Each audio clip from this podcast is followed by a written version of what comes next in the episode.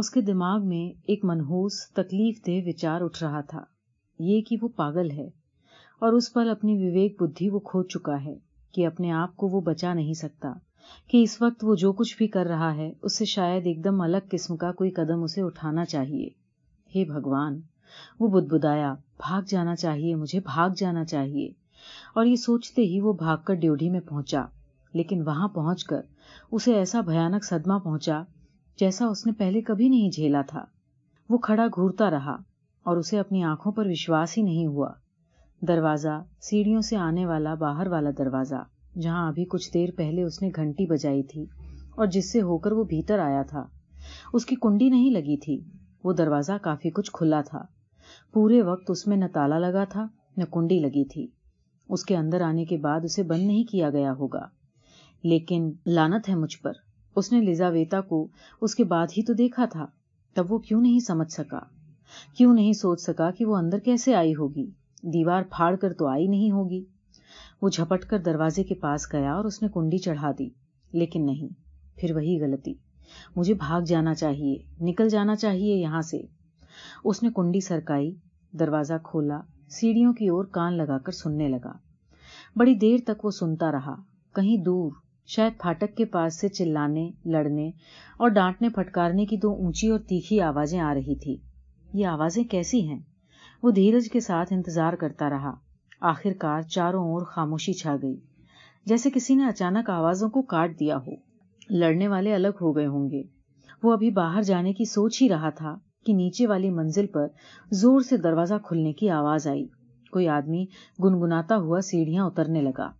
آخر یہ سب لوگ اتنا شور کیوں مچاتے ہیں؟ دماغ میں یہ بات بجلی کی طرح کوندھی ایک بار پھر وہ دروازہ بند کر کے انتظار کرنے لگا۔ آخر کار چاروں اور پھر سے خاموشی چھا گئی۔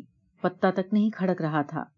اس نے سیڑھیوں کی طرف قدم بڑھایا ہی تھا کہ پھر اسے کسی کے قدموں کی آہٹ سنائی تھی یہ آہٹ کچھ دور سے آتی معلوم ہوتی تھی، سیڑھیوں کے ایک دم نیچے سے۔ لیکن یہ بات اسے اچھی طرح سے اور صاف طور پر یاد رہی۔ کہ پہلی آہٹ سنتے ہی نہ جانے اسے کیوں یہ شک ہوا کہ یہ کوئی ایسا آدمی تھا جو وہیں آ رہا تھا، چوتھی منزل پر، اسی بڑھیا کے یہاں۔ کیوں؟ کیا ان قدموں کی آواز میں کوئی خاص بات تھی؟ کوئی اہم بات؟ بھاری قدم اور سدھے ہوئے قدم تھے اور ان میں کوئی جلد بازی نہیں تھی۔ اب وہ پہلی منزل پار کر چکا تھا اور اوپر چڑھ رہا تھا، کیونکہ قدموں کی آہٹ اب زیادہ صاف ہوتی جا رہی تھی۔ اسے اس کی گہری سانسوں کی آواز سنائی دے رہی تھی۔ اب تیسری منزل آ چکی تھی۔ یہی آ رہا ہے۔ پھر اچانک اسے لگا کہ وہ پتھرا گیا ہے کہ یہ ایک ایسا سپنا تھا جس میں کسی کا پیچھا کیا جا رہا ہے اور وہ لگ بھگ پکڑا جا چکا ہے اور مار ڈالا جائے گا کہ وہ اسی جگہ پر گڑ کر رہ گیا ہے اور ہاتھ تک نہیں ہلا سکتا۔ آخر کار جب وہ نامعلوم آدمی چوتھی منزل کی اور بڑھنے لگا تو رسکول نکو اچانک چونک پڑا۔ بڑی پھرتی کے ساتھ وہ واپس فلیٹ میں سرک گیا اور اندر پہنچ کر دروازہ بند کر دیا اور پھر اس نے ہک اٹھایا دھیرے سے۔ کوئی آواز کیے بنا اسے کنڈے میں پھنسا دیا۔ سہج بدھی کام آئی۔ اتنا کر چکنے کے بعد وہ دم سادھے دروازے کے پاس دبک گیا۔ نہ معلوم آنے والا بھی تب تک دروازے پر پہنچ چکا تھا۔ اب وہ دونوں ایک دوسرے کے سامنے کھڑے تھے۔ ٹھیک اسی طرح جیسے کچھ دیر پہلے وہ اور بڑھیا کھڑے تھے۔ جب ان کے بیچ صرف دروازہ تھا اور وہ کان لگائے سن رہا تھا۔ آنے والا کئی بار ہافا کوئی بڑے ڈیل ڈول کا موٹا آدمی ہوگا۔ رسکول نکو نے کلاڑی اپنے ہاتھ میں کس کر پکڑتے ہوئے سوچا۔ سچ مچ یہ ایک سپنا معلوم ہوتا تھا۔ آنے والے نے زور سے گھنٹی بجائی۔ گھنٹی کی ٹنٹناہٹ سنتے ہی رسکول نکو کو لگا کہ کمرے میں کوئی چیز ہل ڈل رہی ہے۔ کچھ سیکنڈوں تک وہ بہت دھیان سے سنتا رہا۔ نامعلوم آدمی نے پھر گھنٹی بجائی۔ کچھ دیر انتظار کیا اور اچانک بڑی اتھرتا سے دروازے کا ہتھا زور سے کھینچا۔ رسکول نکو دہشت سے کنڈے میں پھنسے ہوئے ہک کو ہلتا ہوا دیکھتا رہا اور آتنکت ہو کر ہر پل یہی سوچتا رہا کہ کنڈا اب اکھڑا کہ تب اکھڑا۔ وہ اسے اتنی زوروں سے ہلا رہا تھا کہ یہ بات ایک دم سمبھو لگ رہی تھی۔ اس کا جی چاہا کہ کنڈا پکڑ لے، لیکن پھر تو اسے پتا چل جائے گا۔ اسے پھر چکر آنے لگا۔ میں گر پڑوں گا۔ یہ وچار اس کے دماغ میں بجلی کی طرح کوندھا لیکن وہ نامعلوم آدمی بڑبڑانے لگا اور رسکول نکو فوراً سنبھل گیا۔ بات کیا ہے؟ سو رہی ہے یا کسی نے مار ڈالا؟ پھاڑ میں جائیں۔ وہ موٹی آواز سے دہاڑا۔ اے ایلیونا چڑیل! ارے او لجاویتا جان، دروازہ تو کھولو۔ دونوں جائیں جہنم میں۔ سو رہی ہیں کیا؟ ایک بار پھر تیش میں آ کر اس نے پوری طاقت سے کوئی دس بار گھنٹی بجائی۔ ضرور کوئی روب دار گہری جان پہچان والا آدمی ہوگا۔ اسی کھڑ سیڑھیوں پر کہیں پاس سے ہی کسی کے جلدی جلدی پھرتیلے قدموں سے چلنے کی آہٹ آئی۔ کوئی اور آ رہا تھا۔ پہلے رسکول نکو نے ان قدموں کی آہٹ نہیں سنی تھی۔ کیا سچ مچ گھر پر کوئی نہیں ہے؟ نوا گنتک نے پہلے آئے ہوئے اس شخص کو کھلی ہوئی، گونجتی ہوئی آواز سے سمبودت کرتے ہوئے کہا، جو ابھی تک گھنٹی بجائے چلا جا رہا تھا۔ نمستے کوکھ آواز سے لگتا ہے کہ نوجوان ہوگا۔ رسکول نکو نے سوچا، بھگوان جانے، میں تو دروازہ کھینچ کھینچ کر تھک گیا۔ تالا ٹوٹنے میں بس تھوڑی کسر رہ گئی ہے۔ کوکھ نے جواب دیا، لیکن تم مجھے کیسے جانتے ہو؟ ارے، گیبرینوس، میں ابھی پرسوں ہی تو لگاتار تین بار تمہیں بلیئرڈ میں ہرا چکا تھا۔ ارے ہاں سو یہ لوگ گھر پر نہیں ہیں۔ کیا عجیب بات ہے۔ ہاں حالانکہ بےتکا معلوم ہوتا ہے۔ بڑھیا آخر کہاں گئی ہوگی؟ میں تو ذرا کام سے آیا تھا۔ ہاں مجھے بھی اس سے کام تھا۔ تو اب کیا کیا جائے؟ میں سمجھتا ہوں ہمیں واپس چلنا چاہیے۔ بیڑا گرکھو اس کا۔ میں تو یہ امید لے کر آیا تھا کہ کچھ پیسہ مل جائے گا۔ وہ نوجوان اونچے سور میں بولا، ظاہر ہے، اب تو من مار کر واپس ہی جانا ہوگا۔ لیکن اس نے یہی وقت طے کیوں کیا تھا؟ اس چڑیل نے خود مجھے اسی وقت آنے کو کہا تھا۔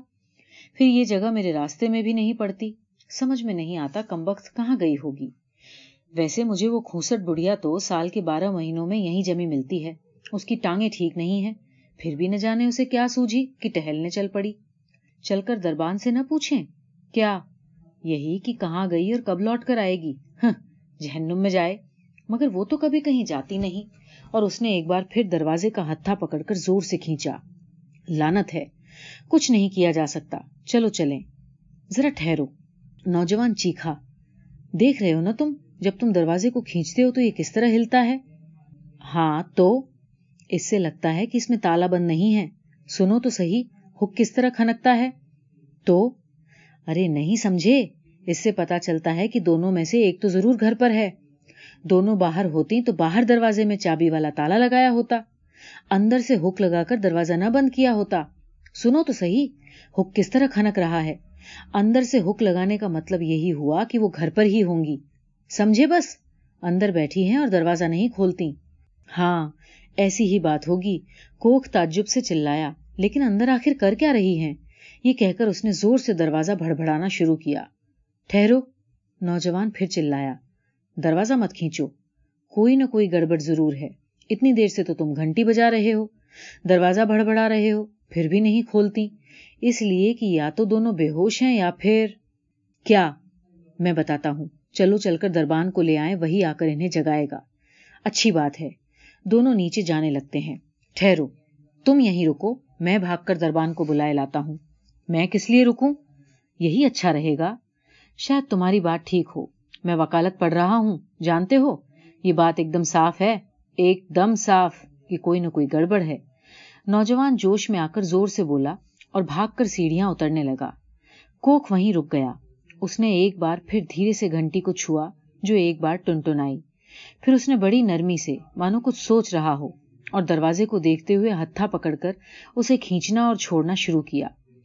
وہ ایک بار اس بات کا پکا یقین کر لینا چاہتا تھا کہ اسے صرف ہک لگا کر اٹکایا گیا ہے۔ پھر ہانفتے ہوئے جھک کر وہ چابی کے سوراخ میں سے دیکھنے لگا۔ لیکن تالے میں اندر سے چابی لگی ہوئی تھی، اس لیے کچھ نظر نہیں آ رہا تھا۔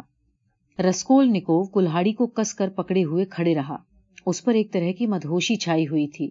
وہ ان لوگوں کے اندر آنے پر ان سے لڑنے کی تیاری تک کر رہا تھا۔ جب وہ دونوں کو دروازہ کھٹکھٹا رہے تھے اور آپس میں باتیں کر رہے تھے، تو اس کے دماغ میں اچانک کئی بار خیال آیا کہ وہ دروازے سے نکل کر ان سے چلا کر سب کچھ کہہ ڈالے اور اس پورے قصے کو ختم کر دے۔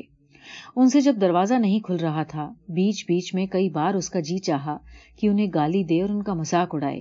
بس کسی طرح جلدی سے یہ قصہ ختم ہو۔ اس کے دماغ میں یہ وچار بجلی کی طرح کوندھا اب یہ کمبخت، کوکھ بد بتایا ایک منٹ بیتا۔ دوسرا منٹ بیتا، کوئی نہیں آیا۔ کوکھ بے چین ہونے لگا۔ بھاڑ میں جائیں۔ اچانک اس نے زور سے کہا اور بے چین ہو کر اپنی پہرا دینے کی ذمہ داری کو سلام کیا اور جلدی جلدی بھاری جوتوں سے سیڑھیوں پر دھپ دھپ کی آواز کرتا نیچے اتر گیا۔ اس کے قدموں کی آہٹ آنی بند ہو گئی۔ یہ بھگوان، اب میں کیا کروں؟ رسکول نکوو نے کنڈے میں سے ہک نکالا اور دروازہ کھولا۔ کہیں کوئی آواز نہیں تھی۔ ایک جھٹکے سے کچھ بھی سوچے بنا۔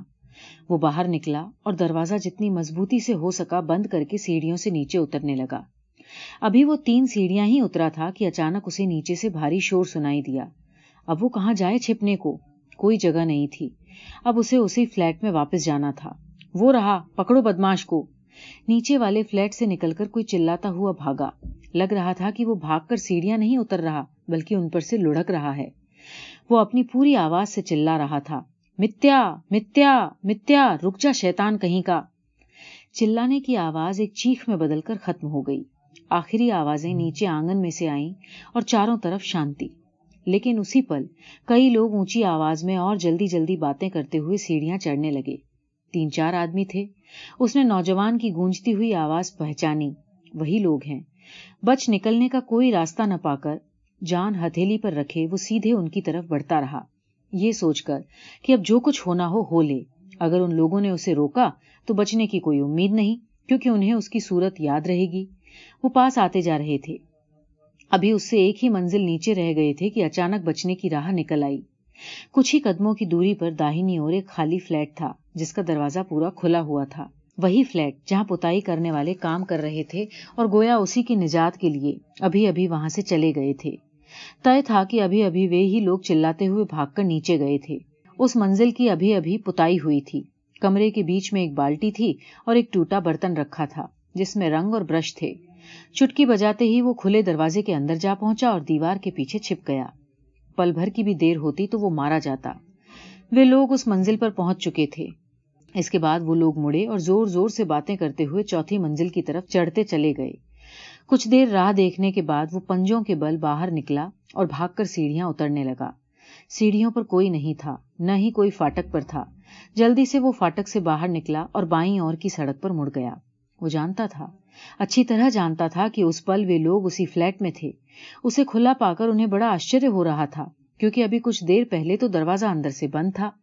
اب وہ لوگ لاشوں کو دیکھ رہے تھے۔ ابھی منٹ بھر میں ہی وہ لوگ اندازہ لگا لیں گے اور انہیں پوری طرح سے یہ بات سمجھ میں آ جائے گی کہ ہتھیارا ابھی کچھ دیر پہلے وہاں تھا، کہ وہ انہیں چکما دے کر بھاگا اور کہیں جا کر چھپ گیا۔ بہت ممکن ہے کہ وہ یہ اٹکل بھی لگا لیں کہ جس وقت وہ لوگ اوپر جا رہے تھے، وہ خالی فلیٹ میں تھا۔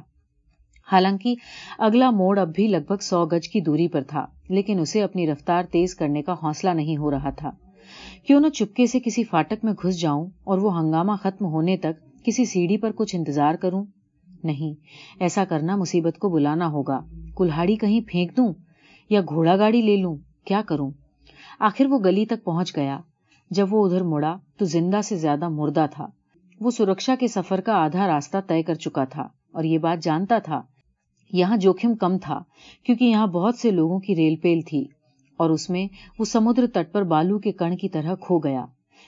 لیکن اس پر جو کچھ بیت گئی تھی اس سے وہ اتنا کمزور ہو چکا تھا کہ اس سے چلا نہیں جا رہا تھا۔ پسینہ بری طرح بہ رہا تھا۔ گردن بالکل بھیگ گئی تھی۔ جب وہ نہر کے کنارے آ پہنچا تو کسی نے اونچی آواز میں کہا جی بھر کے چڑھا لی ہے؟ کیوں؟ اپنے بارے میں اب اسے بہت دھندلی سی چیتنا رہ گئی تھی۔ جتنا ہی وہ آگے بڑھتا جاتا تھا، اس کی حالت اتنی ہی بری ہوتی جا رہی تھی۔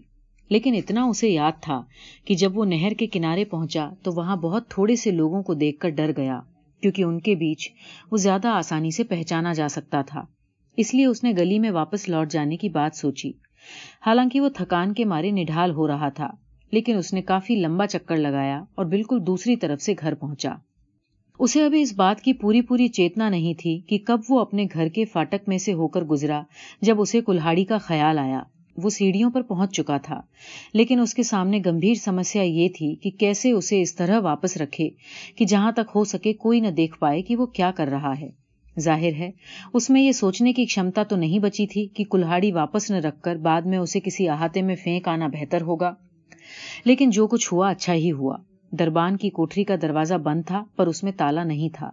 یہی لگتا تھا کہ دربان گھر پر ہی ہے۔ لیکن رسکول نکو سوچنے کی شکتی اس قدر کھو چکا تھا کہ سیدھے دروازے تک پہنچا، اسے کھول دیا۔ اگر دربان پوچھتا کہ کیا چاہیے، تو شاید وہ اسے کلہاڑی تھما دیتا۔ لیکن اس بار بھی دربان گھر پر نہیں تھا۔ اس نے نہ صرف کلہاڑی بینچ کے نیچے رکھ دی، بلکہ پہلے کی طرح اس پر ایک چیلا بھی رکھ دیا۔ بعد میں اپنے کمرے کی اور جاتے ہوئے اسے کوئی بھی نہیں ملا، چڑیا تک نہیں۔ مکان مالکن کا دروازہ بھی بند تھا۔ کمرے میں پہنچ کر وہ اسی طرح صوفے پر ڈھیر ہو گیا۔ سویا نہیں، بلکہ خالی ذہنی کے گڈھے میں ڈوب گیا۔ اگر تب کوئی اس کے کمرے میں آ جاتا تو رسکول نکو اچھل پڑتا اور چیخنے لگتا۔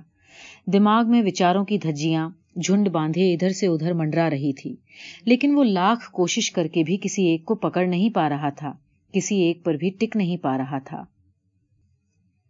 بھاگ دو۔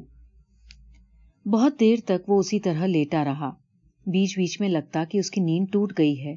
اور ایسے پلوں میں اسے لگتا جیسے رات بہت بیت چکی ہے، لیکن اسے اٹھ بیٹھنے کی بات نہیں سوچتی تھی۔ آخر اس نے دیکھا کہ دن نکل آیا ہے۔ اپنی کچھ دیر پہلے کی تندرا سے وہ ابھی تک موڑ بنا پیٹھ کے بل لیٹا ہوا تھا۔ سڑک سے بھیبیت نراشا میں ڈوبی کرکش چیخیں اوپر آ رہی تھی ویسی ہی آوازیں جنہیں اپنی کھڑکی کے نیچے وہ روز رات کو دو بجے کے بعد تک سنتا رہتا تھا۔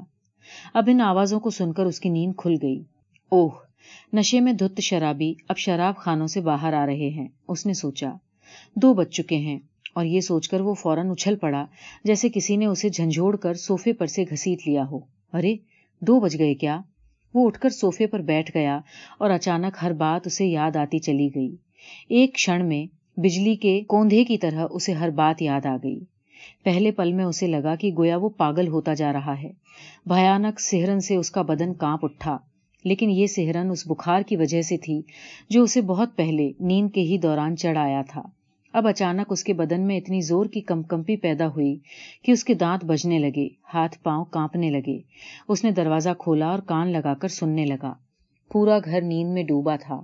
حیران ہو کر وہ اپنے آپ کو اور کمرے کی ہر چیز کو گھورنے لگا۔ اسے اس بات پر تعجب ہو رہا تھا کہ پچھلی رات اندر آ کر وہ دروازے کی کنڈی چڑھانا کیسے بھول گیا۔ اور کپڑے اتارے بنا۔ ہیٹ تک اتارے بنا سوفے پر کیسے ڈھیر ہو گیا؟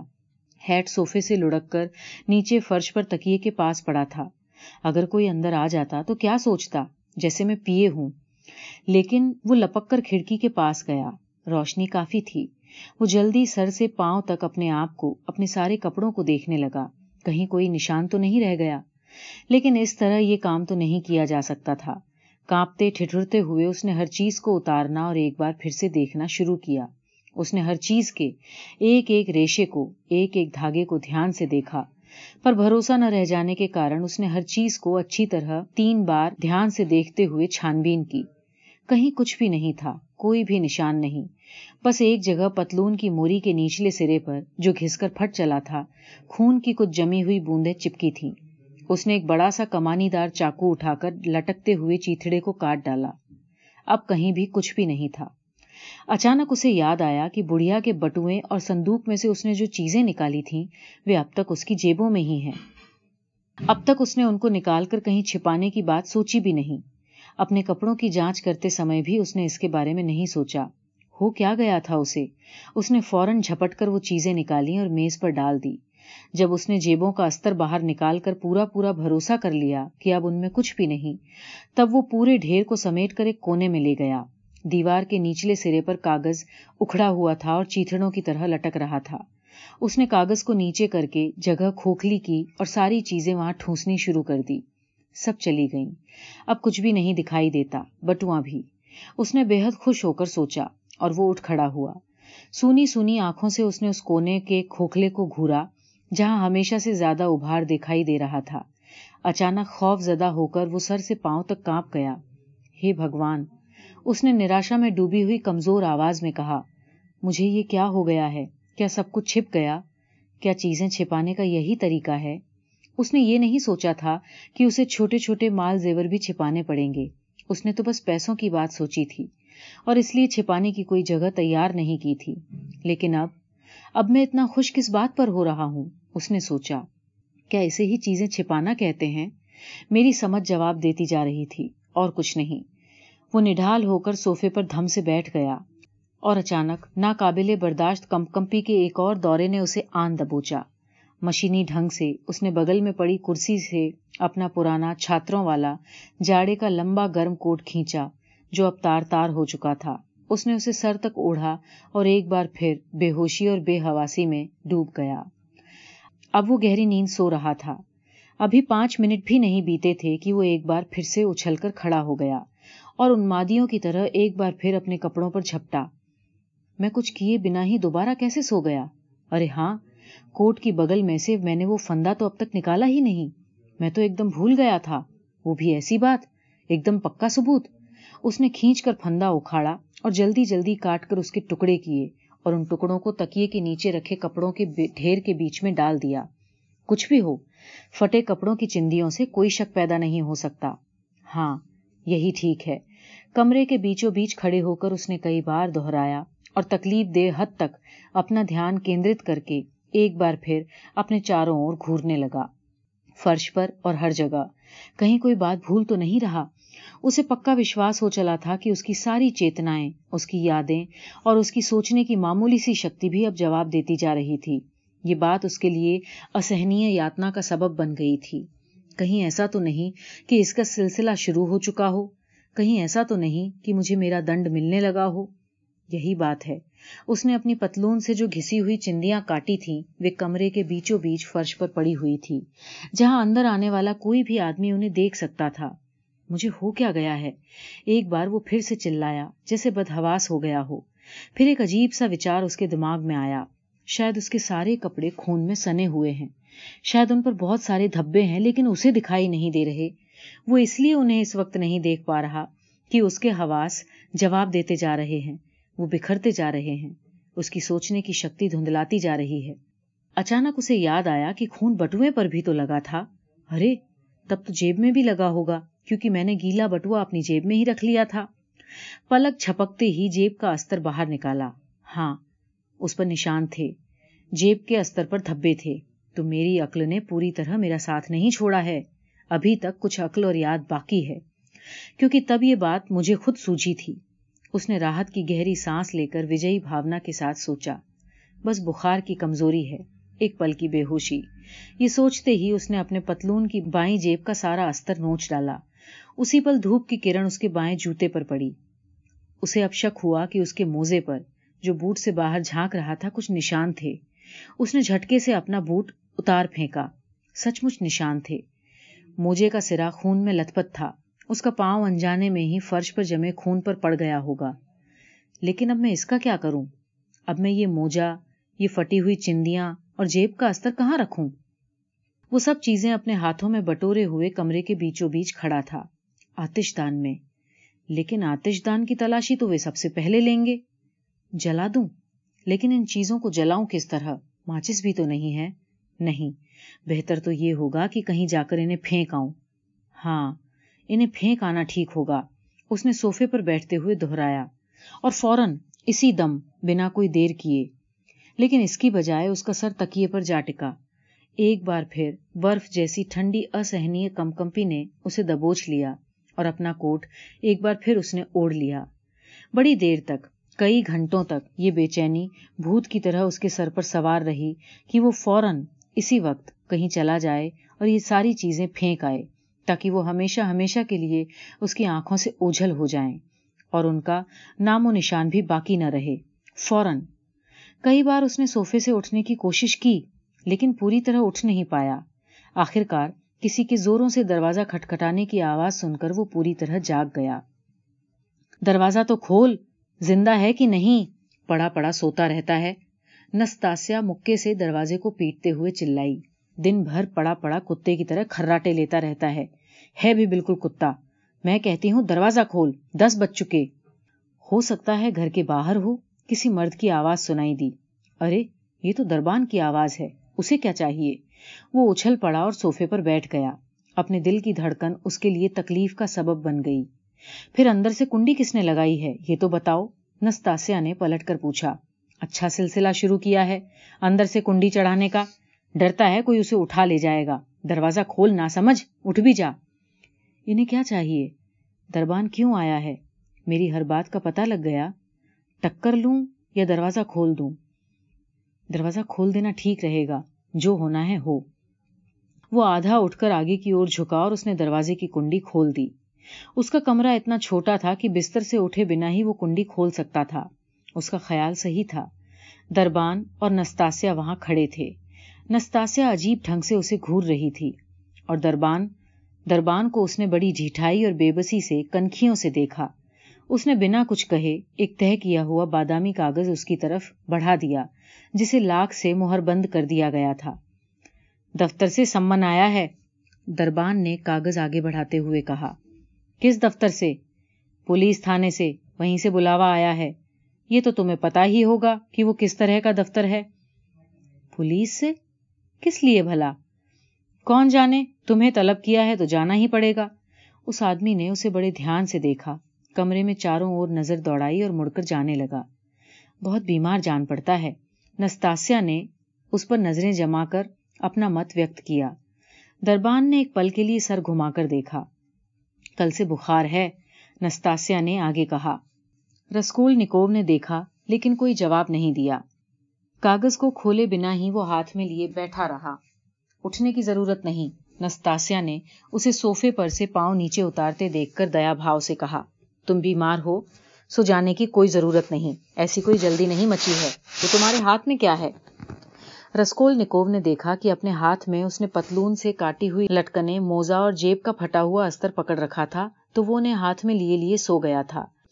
بعد میں اس کے بارے میں سوچتے ہوئے اسے یاد آیا کہ بخار میں جب اس کی نیند اچٹتی ہے، تو وہ ان چیزوں کو مضبوطی سے ہاتھ میں جکڑ لیتا اور پھر اسی طرح سو جاتا۔ دیکھو تو جانے کہاں کہاں سے چتڑے اٹھا لاتا ہے اور انہیں لے کر سو جاتا ہے، جیسے کوئی بہت بڑی دولت مل گئی ہو۔ نستاسیا دیوانوں کی طرح کھلکھلا اٹھی۔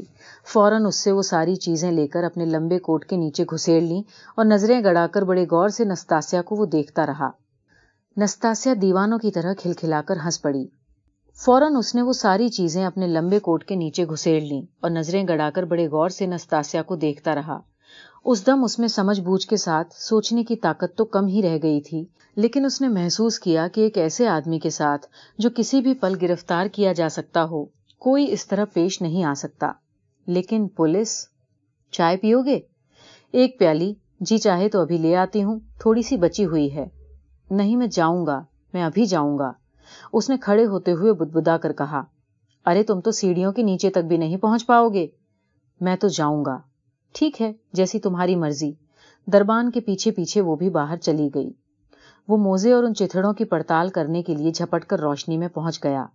دھبے تو ہیں، لیکن آسانی سے دکھائی نہیں دیتے۔ سب پر مٹی جمی ہے اور رگڑ کھا کر وہ بدرنگ ہو چکے ہیں۔ جس آدمی کو پہلے کوئی شک نہ ہو، وہ کچھ پہچان نہیں سکتا۔ خیریت ہے کہ نستاسیا نے دور سے کچھ نہیں دیکھا ہوگا۔ پھر کانپتے ہاتھوں سے اس نے نوٹس پر لگی ہوئی مہر توڑی اور پڑھنے لگا۔ وہ بڑی دیر تک پڑھتا رہا، تب جا کر اسے کچھ سمجھ آیا۔ کوتوالی سے معمولی سمن تھا کہ اسی دن ساڑھے نو بجے اسے تھانے دار کے دفتر میں حاضر ہونا تھا۔ میرے ساتھ تو ایسا کبھی نہیں ہوا۔ پولیس سے میرا کبھی کوئی واسطہ ہی نہیں رہا۔ تو پھر آج کیوں؟ اس نے دکھی ہو کر آشچر سے سوچا، ہے بھگوان، بس سب کچھ جلدی سے نپٹ جائے۔ وہ پرارتھنا کے لیے گھٹنے ٹیک کر بیٹھنے ہی جا رہا تھا کہ اچانک ٹھہاکا مار کر ہنس پڑا۔ پرارتھنا کرنے کے وچار پر نہیں، بلکہ اپنے آپ پر۔ اس نے جلدی جلدی کپڑے پہنتے ہوئے سوچنا شروع کیا۔ مٹنا ہے تو مٹ ہی جاؤں، کوئی چنتا نہیں مجھے۔ موزہ پہن لوں۔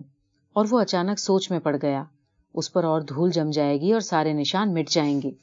لیکن موزہ پہنتے ہی اس نے گھرنا اور آتنک سے گھبرا کر اسے پھر اتار دیا۔ لیکن یہ سوچ کر کہ اس کے پاس کوئی اور دوسرا موزہ نہیں تھا، اس نے اسے پھر اٹھایا اور پہن لیا۔ اس بار وہ زور سے ہنس پڑا۔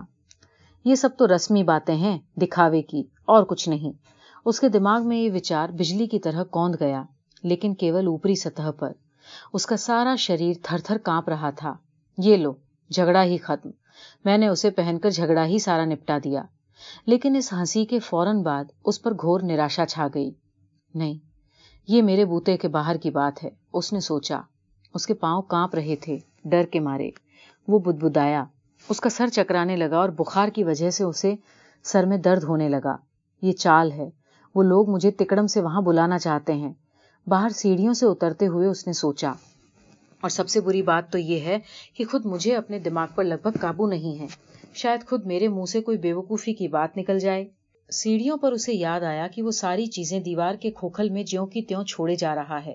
بہت ممکن ہے کہ ان کی چال یہی ہو کہ تب تلاشی لیں جب میں باہر نکل جاؤں۔ اس نے سوچا اور ٹھٹک گیا۔ لیکن اسے ایسی گھور نراشا نے اور آنے والی تباہی سے متعلق ایسی بے فکری نے آدھا بوچا کہ ہوا میں ہاتھ جھٹک کر وہ آگے بڑھتا رہا۔ کسی طرح یہ جھنجھٹ تو مٹے۔ سڑک پر وہی اسہنی گرمی تھی۔ اتنے دنوں سے ایک بھی بوند پانی نہیں برسا تھا۔ اور پھر وہی دھول، اینٹیں، گارا، پھر وہی دکانیں، شراب خانوں کی بدبو، وہی شرابی، وہی فیری والے اور وہی ٹوٹی پھوٹی گھوڑا گاڑیاں۔ سورج کی تیز چمک اس کی آنکھوں پر اس طرح پڑ رہی تھی کہ اسے کسی بھی چیز کو دیکھنے میں تکلیف ہو رہی تھی۔ اس کا سر گھوم رہا تھا۔ اسی طرح جیسے اس آدمی کا گھومتا ہے جو بخار میں پڑا ہو اور اچانک تیز دھوپ میں گھر سے باہر سڑک پر نکل آئے۔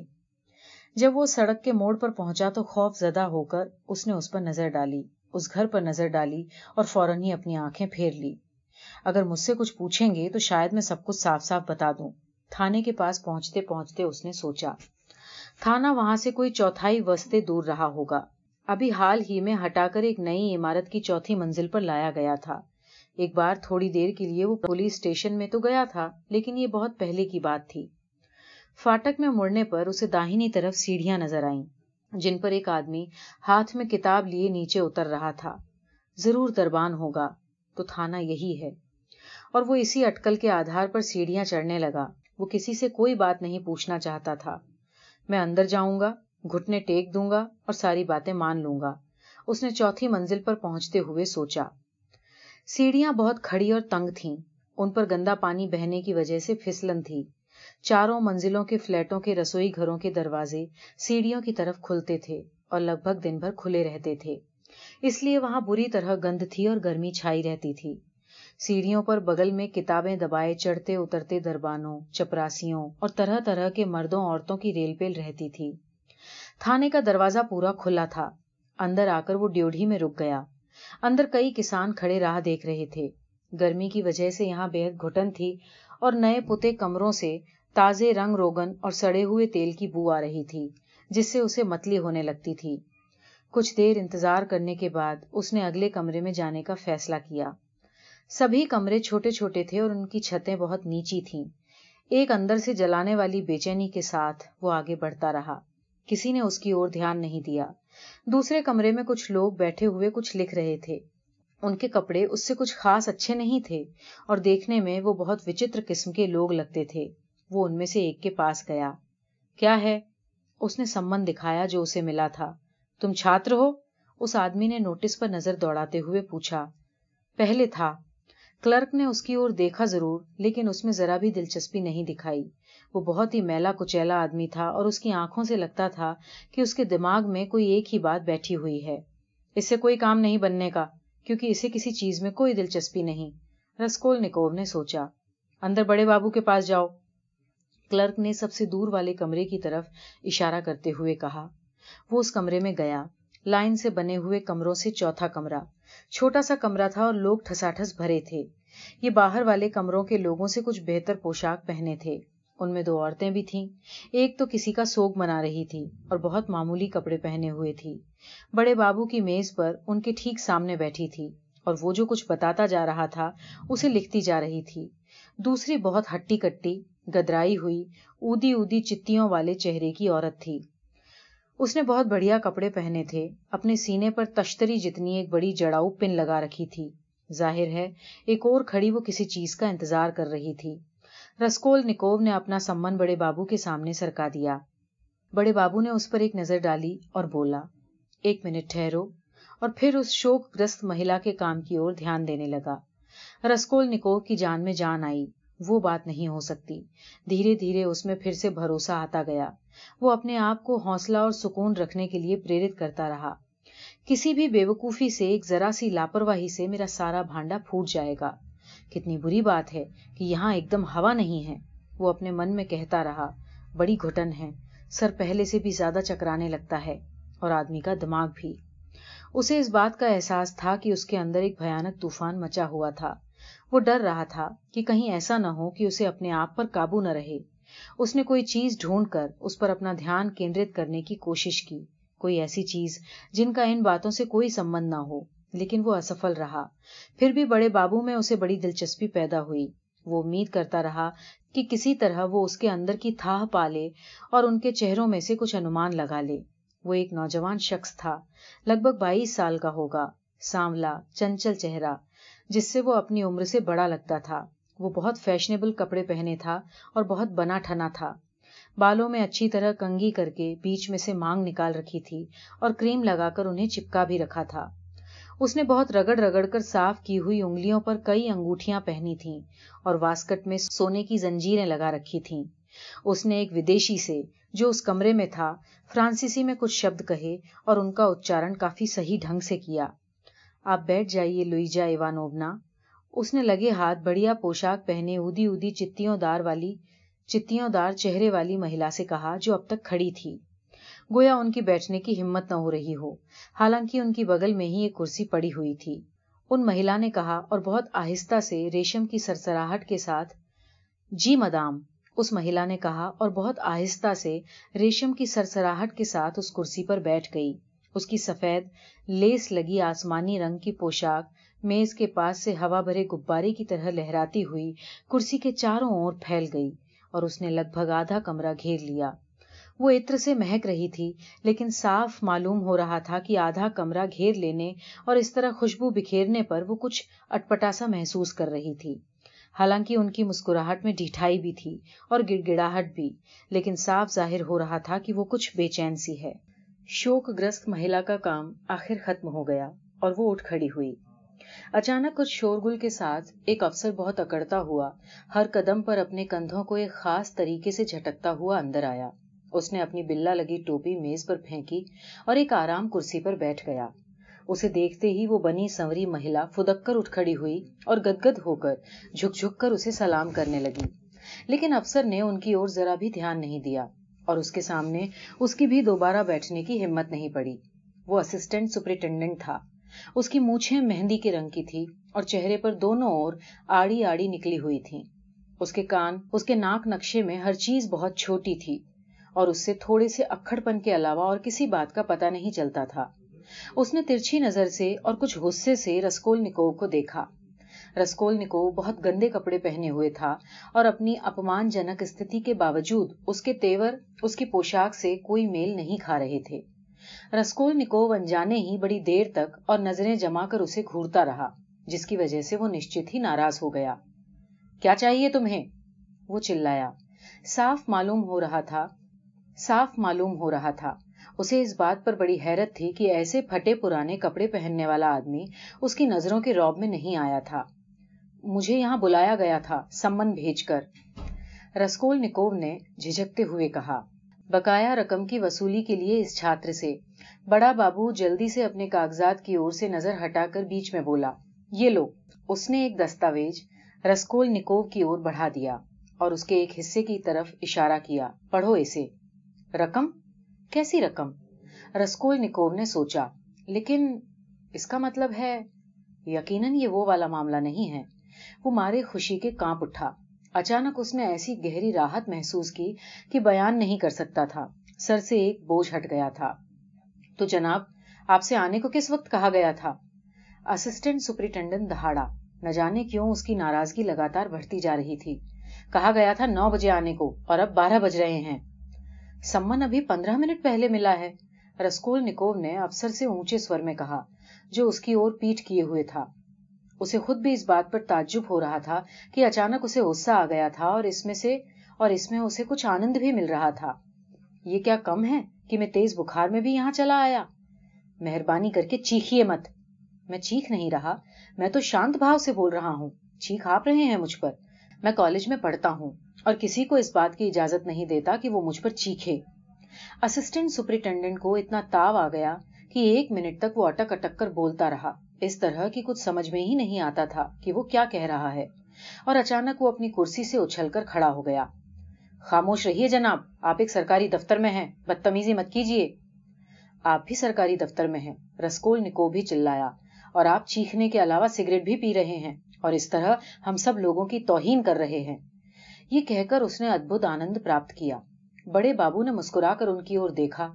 ظاہر تھا کہ بفرا ہوا اسسٹنٹ سپرنٹینڈنٹ سٹ پٹا گیا۔ اس سے آپ کو کوئی مطلب نہیں۔ آخر وہ اسوابھاوک روپ سے اونچے سور میں چلایا۔ لیکن آپ سے جو کہا جا رہا ہے، اسے لکھ کر دیجیے دکھا دو انہیں۔ الیگزانڈر گیگیوروچ آپ کے خلاف شکایت ہے۔ آپ اپنا قرضہ نہیں چکاتے۔ خوب آدمی ہیں آپ بھی۔ لیکن رسکول نکو اس کی بات نہیں سن رہا تھا۔ اس نے بڑی اتسکتا سے وہ کاغذ لے لیا۔ اسے یہ پتا لگانے کی جلدی تھی کہ بات کیا ہے۔ اس نے اس کاغذ کو ایک بار پڑھا، پھر دوسری بار، لیکن اس کی سمجھ میں کچھ نہ آیا۔ یہ کیا ہے؟ اس نے بڑے بابو سے پوچھا۔ پرونوٹ پر دیے گئے پیسے کی وصولی کا سمن ہے۔ یا تو سارے خرچے، جرمانے وغیرہ کے ساتھ بھگتان کرو یا لکھ کر دے دو کہ رقم کب تک ادا کرو گے۔ اور ساتھ ہی یہ بھی لکھ دو کہ پیسہ چکائے بنا راجدھانی چھوڑ کر جاؤ گے نہیں اور اپنی جائیداد نہ کسی کو بیچو گے، نہ چھپاؤ گے۔ لیندار کو تمہاری جائیداد بکوا دینے اور تمہارے خلاف قانونی کاروائی کرنے کی چھوٹ ہوگی۔ لیکن میں میں تو کسی کا قرض دار نہیں۔ اس سے ہمیں کوئی مطلب نہیں۔ یہ ہمارے سامنے ہے، ایک سو پندرہ روبل کا پرونوٹ، پکا قانونی دستاویز، جس کی میاد پوری ہو چکی ہے۔ یہ ہمارے پاس وصولی کے لیے لایا گیا ہے۔ یہ پرونوٹ تم نے نو مہینے پہلے اسیسر جارنت سن کی ودوا کو دیا تھا، اور ودوا جارنت سن نے یہ پرونوٹ چیبارو نامک کورٹ کاؤنسلر کو دے دیا تھا۔ اس لیے تمہارے نام کا سمن جاری کیا جاتا ہے۔ لیکن وہ تو میری مکان مالکن ہے۔ ہاں تو تمہاری مکان مالکن ہے تو کیا ہوا؟ بڑے بابو نے دیا کے بھاؤ سے مسکراتے ہوئے اس کی اور دیکھا، گویا اس پر کچھ اپکار کر رہا ہو۔ لیکن اس مسکراہٹ میں کچھ وجے کا بھاؤ بھی تھا۔ گویا کہ وہ کسی ایسے نوسیکھیے پر مسکرا رہا ہو جو پہلی بار جال میں پھنسا ہو۔ گویا اس سے کہنا چاہتا ہو کہ کہو، اب کیسا لگ رہا ہے؟ لیکن اب رسکول نکو کو پرونوٹ کی، وصولی کے سمن کی کیا پرواہ تھی؟ کیا یہ سب کچھ اب اس کے لائق رہ گیا تھا کہ اس کی چنتا کی جائے؟ اس کی اور دھیان دیا جائے؟ یا وہاں کھڑا رہا جائے۔ وہ وہاں کھڑا رہا، اس نے پڑھا، اس نے سنا، اس نے جواب دیا۔ اس نے خود سوال بھی پوچھے، لیکن سب کچھ مشینی ڈھنگ سے سرکشا کی۔ ایک بہت بڑے خطرے سے چھٹکارا پانے کی وجے بھری بھاونا اس پل اس کی ساری آتما میں ویاپت تھی۔ اس میں بھوشیہ کا کوئی بھی انمان نہیں تھا، کوئی وشلیشن نہیں تھا، کوئی اٹکل، کوئی شنکا نہیں تھی، کوئی سوال نہیں تھا۔ وہ سمپورن، پرتیکش، شدھ روپ سے سہج الاس کا پل تھا۔ لیکن اس پل تھانے میں ایسی گھٹنا ہوئی جیسے بجلی ٹوٹی ہو۔ رسکول نکو کی بدتمیزی پر اسسٹنٹ سپرنٹینڈنٹ ابھی تل ملا رہا تھا۔ ابھی تک غصے میں کھول رہا تھا اور اسپشٹ تھا کہ اپنی آہت پرتشٹھا کو پھر سے قائم کرنے کے لیے بے چین ہے۔ وہ اس بیچاری بنی سوری مہیلا پر جھپٹ پڑا، جو دفتر میں اس کے گھسنے کے سمے سے ہی بے حد بے وقوفی بھری مسکراہٹ کے ساتھ اسے گھورے جا رہی تھی۔ سنو، فلاں فلاں فلاں! وہ اچانک اپنی پوری آواز سے چلایا۔ شوک گرست مہیلا دفتر سے جا چکی تھی۔ تمہارے گھر پر کل رات کیا ہو رہا تھا؟ کیوں؟ پھر وہی بےحودگی۔ تمہاری وجہ سے پورے محلے کی ناک میں دم ہے۔ پھر وہی لڑائی، جھگڑا، پینا، پلانا۔ جیل جانا چاہتی ہو کیا؟ میں دس بار تمہیں چیتاونی دے چکا ہوں۔ گیارہویں بار نہیں چھوڑوں گا۔ اور تم؟ تم پھر وہی حرکت کرنے لگی؟ بچلن کہیں کی؟ تعجب کے مارے رسکول نکو کے ہاتھوں سے کاغذ گر پڑا۔ اس نے بوکھلا کر اس بنی سوری مہیلا کو دیکھا، جس کے ساتھ ایسا ابھدرتا پوروک ویوہار کیا جا رہا تھا۔ لیکن جلد ہی اس کی سمجھ میں آ گیا کہ سارا قصہ کیا تھا۔ اور اب واقعی اسے اس پورے کانڈ میں مزہ آنے لگا۔ وہ مزے لے کر سننے لگا۔ اس کا جی چاہا کہ وہ جی کھول کر خوب ہنسے۔ وہ بے حد تناؤ سے بھرا ہوا تھا۔ ایلیا پیتروچ بڑے بابو نے چنتت ہو کر کچھ کہنا شروع کیا تھا، لیکن بیچ میں ہی رک گیا۔ کیونکہ وہ اپنے انوبھو سے جانتا تھا کہ بھڑکے ہوئے اسسٹنٹ سپرنٹینڈنٹ کو زور زبردستی سے قابو میں نہیں کیا جا سکتا۔ جہاں تک اس بنی ٹھنی مہیلا کا سوال تھا، شروع میں وہ اس طوفان کے آگے ضرور کانپی، لیکن عجیب بات تھی کہ گالیوں کی وودھتا اور اس کی سختی جتنی بڑھتی جا رہی تھی، وہ اتنی ہی ونمر ہوتی جاتی تھی اور اس روب دار اسسٹنٹ سپرنٹینڈنٹ پر جو مسکراہٹیں وہ بکھیر رہی تھی ان میں رجحانے کا گن اور بڑھتا جاتا تھا۔ وہ بڑی بے چینی سے کسمسا رہی تھی لگاتار جھک جھک کر سلام کر رہی تھی بڑی بےتابی سے اپنی بات کہنے کے موقع کی تاک میں تھی اور آخرکار وہ موقع اسے مل بھی گیا۔ اپن کا گھر میں کسی مافک شور، پھور یا دنگا پنگا نہیں ہوئے کپتان صاحب۔ اس نے ایک سانس میں اپنی ساری بات پٹر پٹر کر کے کہہ دی۔ لگتا تھا جیسے مٹر کے دانے ٹپک رہے ہوں۔ وہ بڑے بھروسے کے ساتھ روسی بول رہی تھی۔ حالانکہ اس کے اچارن میں گہرا جرمن پٹ تھا۔ ہور ہنگا میں بھی کوئی نہیں ہوئے اور صاحب بہادر نشے میں ٹائٹ آئلا ہوتا۔ ہم سب بات سچی سچی بولتا کپتان صاحب۔ اپن کا رائی رتی بھی مسٹیک نہیں ہوئے اس میں۔ اپن کا گھر شریف لوگوں کا گھر ہوتا اور سارا بات پورا جیسا شریف لوگ کا ہوتا کپتان صاحب۔ اپن تو خود نہیں مانگتا کبھی کوئی دنگا پنگا شور پھور ہونے کا۔ پن وہ آیا ہوتا ایک دم نسے میں ٹائٹ اور بولنے کو لگا کہ تین بوتل ہور چاہیے۔ وہ ایک ٹانگ اٹھایا اوپر اور پاؤں سے پیانو کو بجانے لگا۔ شریف کا گھر میں کوئی ایسا کرنے سکتا؟ اپن کا فرسٹ کلاس پیانو خلاس کر ڈالا۔ ایسا بدتمیزی نہیں کرنے کو مانگتا۔ سو اپن اس کو صاف صاف بولا یہ بات۔ پن وہ ایک بوتل اٹھاتا، اس کو مارتا، اس کو مارتا۔ اپن کیا کرنے سکتا؟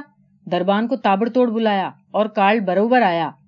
پن صاحب کارل کو وہ پکڑا اور اس کا آنکھ کو چوٹ کرنے کو ہوتا اور ہینریٹ کا آنکھ کو بھی چوٹ کرنے مارتا ہوتا اور اپن کا گال اوپر پانچ تماچا تڑتڑ مارنے ہوتا۔ کپتان صاحب کسی شریف کا گھر میں کوئی ایسا کرنے کی بولتا کبھی؟ اپن تو رونے کو لگا، پن وہ نہر سائڈ کی کھڑکی کھولنے کو ہوتا اور کھڑکی کے پاس میں جانے ہوتا اور سور کی مافک گھر گھر کرنے ہوتا۔ کیسا بڑا سرم کا بات ہوتا۔ کھڑکی کے سامنے میں کھڑا ہونے کا، پھر سڑک کی سائڈ میں منہ اٹھانے کا اور سور کی مافک گھر گھر بولنے کا۔ ایسے بھی کرنے کو سکتا کوئی جنٹل مین آدمی؟ چھی! کارل ان کا کوٹ پکڑ لینے ہوتا۔ اور کھڑکی کا سائڈ سے ادھر کو گھسیٹنے کو ہوتا۔ اپن سچی سچی بولتا۔ کپتان صاحب، اس میں کوٹ اس کا پیچھو سے چھوٹا سا پھٹ جاتا ہوتا۔ بس، وہ کیا بمکنے کو ہوئلا؟ بولنے کو لگا کوٹ پھاڑا تو پندرہ روبل جرمانہ دینے کو ہوتا۔ اور کپتان صاحب، اس کو پانچ روبل بھی دیے لا کوٹ پھٹنے کا۔ بالکل جنٹل مین شریف آدمی نہیں ہوتا وہ۔ اور سارا کھٹ پٹ جو ہوئلا، اسی کا کارن سے ہوئلا۔ اپن کو بولتا ہوتا کہ اپن کا بارے میں سارا برا برا بات پیپر میں لکھنے کا۔ کاہے سے کہ وہ سارا پیپر کو اپن کے بارے میں کچھ بھی لکھنے کو سکتا۔ اچھا تو وہ کلمچی تھا۔ ہاں کپتان صاحب بروبر جنٹل مین آدمی نہیں وہ۔ کسی شریف آدمی کا گھر میں بس بس، بہت ہو گیا۔ میں تجھے پہلے بھی بتا چکا ہوں۔ ایلیا پیتروچ بڑے بابو نے ایک بار پھر ارتھ پورن ڈھنگ سے کہا۔ اسسٹنٹ سپرنٹینڈنٹ نے تیزی سے اسے ایک نظر دیکھا۔ بڑے بابو نے اپنا سر تھوڑا سا ہلا دیا۔ تو شریفوں کی شریف لوئیجا ایوانونا میں تمہیں یہ بات بتائے دیتا ہوں اور آخری بار بتا رہا ہوں۔ اسسٹنٹ کا چرخا چلتا رہا۔ اگر پھر بھی کبھی تمہارے شریفوں والے گھر میں کوئی ہنگامہ ہوا تو میں تمہیں کو، وہ جسے شریفوں کی زبان میں کہتے ہیں نا، حوالات میں ڈلوا دوں گا۔ سن لیا؟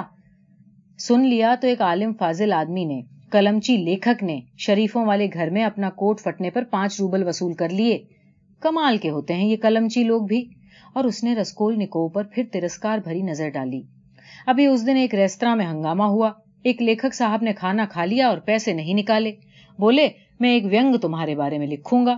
اسی طرح ایک سٹیمر پر پچھلے ہفتے ایک ایسے ہی صاحب نے ایک سول کاؤنسلر صاحب کے خاندان، ان کی بیوی بیٹی کے بارے میں نہایت بے باتیں کی اور اسی برادری کے ایک سجن کو ابھی اس دن مٹھائی کی ایک دکان سے نکالا گیا۔ یہ لوگ ہوتے ہی ایسے ہیں۔ لیکھک ہوئے ساہتکار ہوئے، چھاتر ہوئے یا ڈھنڈورچی ہوئے۔ چھی، تم پھوٹو اب یہاں سے۔ میں خود تمہارے یہاں ایک دن معائنہ کرنے آؤں گا، سو اس کا خیال رکھنا۔ سن لیا؟ بڑے ادب سے جلدی جلدی ہر طرف جھک کر سلام کرتی ہوئی لوئیجا ایوانوگنا پیچھے ہٹتے ہٹتے دروازے تک پہنچ گئی۔ لیکن دروازے پر وہ کھلے ہوئے کتابی چہرے اور گھنے سنہرے گل مچھوں والے خوبصورت افسر سے ٹکرا گئی۔ یہ اسی محلے کے سپرنٹینڈنٹ تھے، نکودم فومچ۔ لوئیجا ایوانونا نے جلدی سے لگ بھگ زمین تک جھک کر سلام کیا اور چھوٹے چھوٹے قدموں سے تتلی کی طرح پھڑ پھڑاتی دفتر سے باہر نکل گئی۔ پھر وہی گرج وہی کڑک اور وہی طوفان۔ نکودم فومچ نے ایلیا پیتروچ سے شریفانہ اور دوستانہ انداز میں کہا، پھر تم بھڑک اٹھے، پھر تمہارا جوالا مکھی پھوٹ پڑا، میں نے سیڑھیوں پر سے سنا۔ کسے پرواہ ہے؟ ایلیا پیتروچ نے شبدوں کو کھینچ کر شریفانہ لاپرواہی سے کہا اور کچھ کاغذ لے کر ہر قدم پر اکڑ سے کندھوں کو جھٹکا دیتا ہوا دوسری میز پر چلا گیا۔ ذرا تم ہی اس معاملے کو دیکھو۔ ایک لیکھک یا چھاتر یا جو بھی کبھی چھاتر رہ چکا ہے، اپنا قرض ادا نہیں کرتا۔ پرونوٹ لکھ کر دے رکھے ہیں، کمرہ خالی نہیں کرتا اور اس کے خلاف لگاتار شکایتیں آتی رہتی ہیں۔ اور اوپر سے اسے اپنے سامنے میرے سگریٹ پینے پر بھی اعتراض ہے۔ خود کمینوں جیسی حرکتیں کرتے ہیں، حضرت۔ ذرا ان کی صورت تو دیکھو۔ یہ ہیں وہ جناب۔ کیسی خوبصورت شکل پائی ہے۔ غریبی کوئی عیب نہیں ہے دوست، لیکن یہ آسانی سے بھڑک اٹھتا ہے بارود کی طرح۔ اور میں سمجھتا ہوں کہ کسی بات پر چڑ گیا ہوگا۔ اور شاید آپ سپرنٹینڈنٹ رسکول نکوو سے بڑی ششٹتا سے بات کر رہا تھا۔ آپ نے بھی برا مانا ہوگا اور اپنے آپ کو قابو میں نہ رکھ سکے ہوں گے۔ لیکن میں آپ کو یقین دلاتا ہوں، صاحب، برا ماننے کا کوئی تک نہیں۔ یہ اسسٹنٹ سپرنٹینڈنٹ آدمی بڑا لاجواب ہے۔ بس مزاج کا ذرا گرم ہے۔ بہت جلدی بھڑک اٹھتا ہے۔ جلدی بھڑک اٹھتا ہے اور غصہ پھوٹ پڑتا ہے تو چل کر راکھ ہو جاتا ہے۔ پھر تھوڑی دیر میں معاملہ ٹھنڈا۔ بنیادی طور پر دل کا ہیرا آدمی ہے ہیرا۔ ریجیمنٹ میں اس کا نام لوگوں نے رکھ چھوڑا تھا، بارودی لیفٹیننٹ اور ریجیمنٹ بھی تھی کیسی؟ ایلیا پیتروچ اپنے مطلب کی اس دوستانہ چھیڑ چھاڑ پر خوش ہو کر چلایا۔ حالانکہ اس کا منہ ابھی بھی کچھ پھولا ہوا تھا۔ اس کا اصلی نام پوروخ تھا، جس کا ارتھ بارود ہوتا ہے۔ اچانک رسکول نکو کا جی چاہا کہ وہ ان سب سے کوئی خاص طور پر خوشگوار بات کہے۔ معاف کیجیے گا، کپتان صاحب، اس نے ایک نکودم فومج کو سمبوت کر کے کہنا شروع کیا۔ آپ اپنے آپ کو میری جگہ پر رکھ کر دیکھیے۔ میں نے اگر کوئی بدتمیزی کی ہو تو میں معافی مانگنے کو تیار ہوں۔ میں ایک غریب چھاتر ہوں، بیمار اور غریبی سے چکنا چور اس نے چکنا چور شبد کا ہی استعمال کیا تھا۔ ابھی پڑھائی بھی نہیں کر رہا ہوں، کیونکہ آج کل میں اپنا خرچ تک نہیں چلا سکتا۔ لیکن مجھے پیسہ ملنے والا ہے۔ میری ماں اور بہن ریا جان پرانت میں رہتی ہیں، وہ مجھے پیسہ بھیجیں گی، تب میں بھگتان کر دوں گا۔ میری مکان مالکن دل کی بڑی نیک عورت ہے، لیکن میری ٹیوشن چھوٹ جانے کی وجہ سے اور پچھلے چار مہینے سے مجھ سے کچھ نہ مل پانے کی وجہ سے وہ اتنی تنگ آ چکی ہے کہ اس نے میرے لیے اوپر کھانا بھیجنا تک بند کر دیا ہے۔ اور یہ پرونوٹ تو ایک دم میری سمجھ میں نہیں آتا۔ وہ مجھ سے اس پرونوٹ کا بھگتان کرنے کو کہتی ہیں۔ میں کہاں سے ادا کروں؟ آپ خود ہی فیصلہ کیجیے لیکن ہمیں اس سے کوئی مطلب نہیں۔ سمجھے نا؟ بڑے بابو نے اپنی رائے دی۔ ہاں میں آپ کی یہ بات مانتا ہوں، لیکن مجھے پوری بات سمجھانے کا موقع تو دیجیے رسکول نکو نے پھر کہا۔ وہ ابھی تک نکودم فومچ کو سمبوت کر رہا تھا۔ لیکن اپنی بات ایلیا پیتروچ کے کانوں تک بھی پہنچا دینے کی کوشش کر رہا تھا۔ حالانکہ وہ لگاتار اپنے کاغذات کو الٹنے پلٹنے میں ویست معلوم ہوتا تھا اور ترسکار کے ساتھ اس کی اور ذرا سا بھی دھیان نہیں دے رہا تھا۔ میں آپ کو اتنا بتا دوں کہ میں اس کے یہاں پر لگ بھگ تین سال سے رہ رہا ہوں۔ جب میں ایک قصبے سے آیا تھا تبھی سے۔ شروع شروع میں تو میرے لیے یہ بات ماننے میں برائی ہی کیا ہے؟ شروع میں میں نے ان سے ان کی چھوٹی بیٹی سے شادی کرنے کا وعدہ بھی کیا تھا۔ میں نے زبانی وعدہ کیا تھا۔ اور اپنی مرضی سے۔ اچھی لڑکی تھی، سچ مچ مجھے اچھی لگتی تھی۔ حالانکہ مجھے اس سے کوئی پیار نہیں تھا۔ سچ پوچھیے تو جوانی کے جوش کا معاملہ تھا۔ میرے کہنے کا مطلب یہ ہے کہ میری مکان مالکن ان دنوں مجھے بے جھجک قرض دیا کرتی تھی۔ میں بہت لاپرواہی برتتا تھا۔ آپ کی نجی زندگی کی یہ باتیں آپ سے کسی نے پوچھی صاحب؟ ہمارے پاس بیکار کی باتوں میں کھوٹا کرنے کے لیے وقت نہیں ہے۔ ایلیا پیتروچ بڑی روکھائی سے اور کچھ زور دے کر بات کو کاٹتا ہوا بولا۔ رسکول نکو نے اسے گرم جوشی سے بیچ میں ہی روک دیا۔ حالانکہ اچانک اسے ایسا لگا کہ اسے بولنے میں کٹھنائی ہو رہی ہے۔ لیکن مجھے یہ تو کہنے دیجیے کہ یہ سب کچھ کیسے ہوا؟ حالانکہ اپنی حد تک آپ کی یہ بات میں ماننے کو تیار ہوں کہ یہ غیر ضروری ہے۔ لیکن ایک سال ہوا کہ وہ لڑکی ٹائفس سے مر گئی۔ میں پہلے کی طرح ہی وہاں رہتا رہا۔ جب میری مکان مالکن گھر بدل کر اس نئی جگہ آئی تو مجھ سے کہا اور بڑے دوستانہ ڈھنگ سے کہا کہ اسے مجھ پر پورا بھروسہ ہے۔ پر پھر بھی میں ایک سو پندرہ روبل کا پرونوٹ لکھ کر دے دوں اس پوری رقم کا جو میری طرف سے نکلتی ہے۔ اس نے کہا کہ اگر میں یہ پرونوٹ لکھ کر دے دوں تو وہ مجھ پر جتنا بھی میں چاہوں اور قرضہ دے دے گی۔ اور یہ بھی کہ تب تک وہ پرونوٹ کو ہرگز ہرگز استعمال نہیں کرے گی۔ یہ اسی کے شبد تھے۔ جب تک کہ میں پیسہ چکانے کی حالت میں نہ ہوں۔ اور اب جبکہ میرے ٹیوشن چھوٹ گئے ہیں، میرے پاس کھانے تک کو پیسے نہیں، اس میں اس نے اوپر میرے یہ نالش کر دی۔ اسے میں کیا کہوں؟ بتائیے ذرا۔ دیکھیے، اس درد بھری داستان سے ہمیں کوئی سروکار نہیں ہے۔ ایلیا پیتروچ بڑے روکھے پن سے بیچ میں بولا، آپ کو لکھ کر پکا وعدہ کرنا ہوگا، جہاں تک آپ کے عشق، محبت کے قصوں اور ان دکھ بھری داستانوں کا سوال ہے، ہمیں اس سے کوئی مطلب نہیں۔ جانے دو، تم ضرورت سے زیادہ سختی کر رہے ہو۔ نکودم فومچ نے میز پر بیٹھتے ہوئے بدبدا کر کہا اور وہ بھی کچھ لکھنے لگا۔ وہ کچھ شرمندہ سا لگ رہا تھا۔ لکھو۔ بڑے بابو نے رسکول نکو سے کہا، کیا لکھوں؟ اس نے جھلا کر پوچھا، میں بتاتا ہوں۔ رسکول نکو کو لگا کہ اس کے بھاشن کے بعد بڑے بابو اس کے ساتھ زیادہ بے رخی اور حکارت کے ساتھ پیش آ رہا تھا۔ لیکن عجیب بات یہ تھی کہ اچانک اسے لگا کہ اسے کسی کی رائے کی رتی بھر بھی پرواہ نہیں تھی۔ یہ ورکتی اس میں پلک جھپکتے ہی ایک ہی پل میں پیدا ہو گئی تھی۔ اگر اس نے ذرا بھی سوچنے کی کوشش کی ہوتی تو اسے اس بات پر سچ مچ بڑا تعجب ہوتا۔ کہ ابھی ایک منٹ پہلے ان لوگوں سے وہ اس طرح کی باتیں کیسے کر سکا؟ ان پر وہ بھاونائیں کیسے تھوپ سکا؟ اور پھر یہ بھاونائیں پیدا بھی کہاں سے ہوئیں؟ اگر اس وقت اس کمرے میں پولیس افسروں کی بجائے اس کے اپنے قریبی دوست رشتے دار بھی ہوتے، تو اس کے پاس ان سے کہنے کے لیے انسانوں والی ایک بھی بات نہ ہوتی۔ اس کا دل اس قدر خالی ہو چکا تھا۔ اس کی آتما میں چر استھائی اکیلا پن اور دراو کی سمویدنا چیتن روپ دھارن کرتی جا رہی تھی۔ اس کے من میں یہ ورکتی پیدا ہونے کی وجہ نہ تو ایلیا پیتروچ کے سامنے ویکت کیے گئے بھاووں کی تچھتا تھی اور نہ ہی اس پر ایک پولیس افسر کی وجے کی تچھتا۔ اوہ، لیکن اب اسے سوئم اپنی تچھتا سے، اہنکار کی ان چھوٹی موٹی باتوں سے، افسروں سے، جرمن عورتوں سے، قرضوں سے، پولیس تھانوں سے کیا لینا دینا؟ اس پل اگر اسے زندہ جلائے جانے کی سزا بھی سنا دی جاتی، تب بھی وہ وچلت نہ ہوتا۔ وہ سزا آخر تک سنتا بھی نہیں۔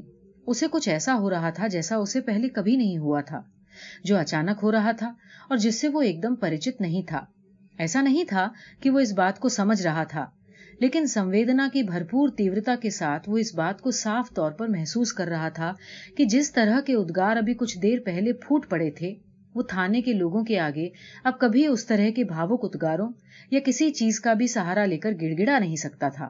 اور یہ بھی کہ اگر وہ پولیس کے افسر نہ ہو کر اس کے اپنے بھائی بہن ہوتے تو بھی کسی بھی پرستھتی میں ان کے سامنے گڑ گڑانے کا کوئی سوال ہی نہیں اٹھتا تھا۔ اس نے پہلے کبھی ایسی عجیب اور بھیانک سنویدنا انبھو نہیں کی تھی۔ پر سب سے ادھک دکھدائی بات یہ تھی کہ یہ ایک سنکلپنا یا وچار کی اپیکشا ایک سنویدنا ادھک تھی۔ ایک پرتیکش سنویدنا۔ اپنے جیون میں اس نے جتنی سنویدنائیں جھیلی تھیں، ان میں سے سب سے ادھک دکھدائی بڑا بابو اسے بندھا بندھایا بیان لکھانے لگا۔ کہ وہ ابھی رقم ادا نہیں کر سکتا، کہ آگے چل کر یہ رقم چکانے کا وعدہ کرتا ہے، کہ وہ شہر چھوڑ کر نہیں جائے گا، کہ وہ اپنی جائیداد نہیں بیچے گا، نہ کسی کے نام کرے گا، وغیرہ وغیرہ۔ لیکن تم سے تو لکھا بھی نہیں جا رہا ہے۔ قلم بھی ٹھیک سے نہیں پکڑ پا رہے ہو۔ بڑے بابو نے بڑے کوتوہل کے ساتھ رسکول نکوو کو دیکھتے ہوئے کہا، کیا طبیعت ٹھیک نہیں ہے؟ ہاں اور چکر بھی آ رہا ہے۔ آپ بولتے جائیے۔ بس اتنا ہی۔ اس پر دستخط کر دو۔ بڑے بابو نے کاغذ لے لیا اور کسی دوسرے کام پر دھیان دینے لگا۔